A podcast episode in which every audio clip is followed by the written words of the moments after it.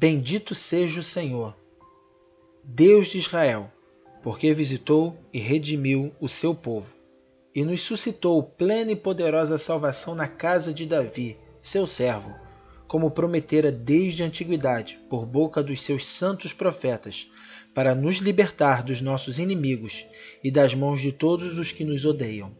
Lucas 1, 68 a 71 Dia 3 Título: A visitação há muito tempo esperada. Repare duas coisas notáveis a partir das palavras de Zacarias em Lucas 1. Em primeiro lugar, Zacarias, nove meses antes, não conseguia crer que sua esposa teria um filho. Agora, cheio do Espírito Santo, ele está tão confiante da obra redentora de Deus na vinda do Messias que fala dela usando o pretérito perfeito. Ele visitou e redimiu o seu povo.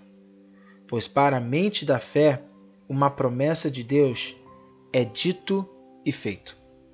Zacarias aprendeu a confiar na palavra de Deus e assim teve uma garantia notável.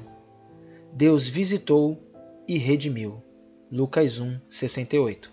Em segundo lugar, a vinda de Jesus, o Messias, é uma visitação de Deus para o nosso mundo. O Deus de Israel visitou e redimiu.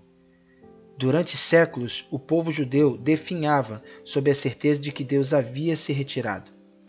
O espírito de profecia cessara. Israel caíra nas mãos de Roma. E todas as pessoas piedosas em Israel aguardavam a visitação de Deus. Lucas nos diz, em 2,25, que outro homem, o devoto Simeão, esperava a consolação de Israel. E em Lucas 2,38, que Ana, uma mulher de oração, esperava a redenção de Jerusalém. Foram dias de grande expectativa. Agora, a tão aguardada visitação de Deus estava prestes a acontecer. De fato, ele estava prestes a vir de uma forma que ninguém esperava. Olá, graça e paz, povo. Mais um devocional hoje, dia 3. Eu quero compartilhar rapidamente com vocês é uma explicação sobre esse devocional. Como eu digo para vocês, a fé ela pode ser comparada a um músculo do nosso corpo humano. A fé é um músculo e ela precisa ser exercitada. E estar na igreja, ir na igreja, fazer algo na igreja, não quer dizer que você conheça o Deus da igreja.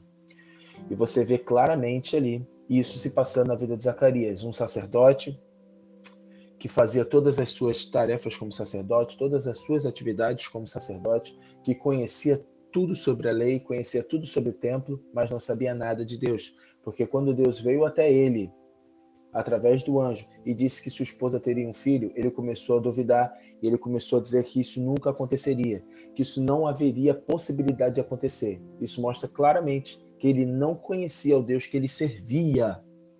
Então, com isso, para exercitar e fortalecer a fé de Zacarias, Deus o calou em todo o período da gestação de Isabel.